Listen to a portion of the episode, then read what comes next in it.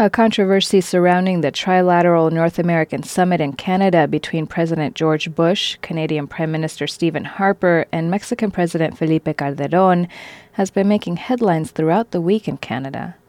Quebec provincial police are accused of sending agent provocateurs into the demonstrations opposing the trilateral summit. Quebec police officials admitted that undercover agents dressed as protesters infiltrated the demonstration. FSRN's Stefan Christoff reports from Montreal.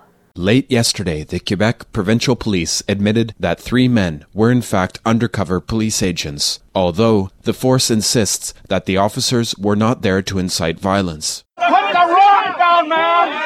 Put the rock down! Hey! This is our line! It's our line!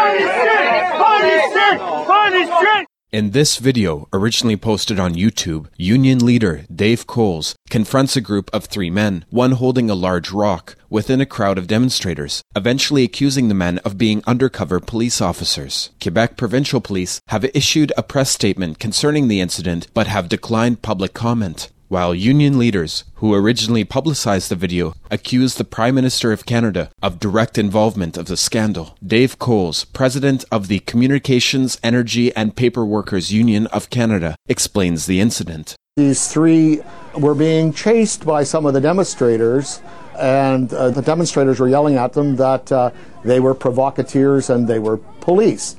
I confronted them, I asked them to stop, to leave that uh, they should put uh, the rocks down that they had in their hands. And they refused to do that. Um, I accused them of being police.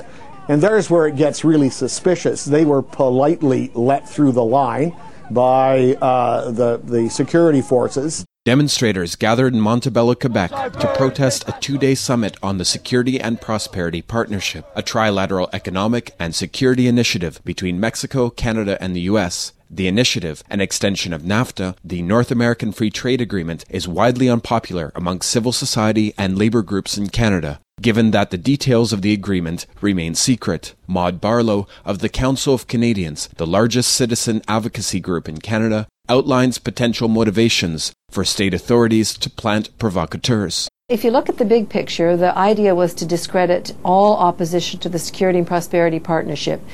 And it would fit in with that whole concept if we could just show that the protesters were few, and, and many of, of the government reports certainly underrepresented the numbers that were there, but that we were violent, um, which was a, by and large not the case. So if you can destabilize that and make it look like something else, then you have discredited us, you've allowed the police to move in, Labour unions in Canada are calling for a federal government inquiry into the striking admittance of the Quebec provincial police to dispatch provocateurs amidst a demonstration. For Free Speech Radio News, this is Stefan Christoff in Montreal.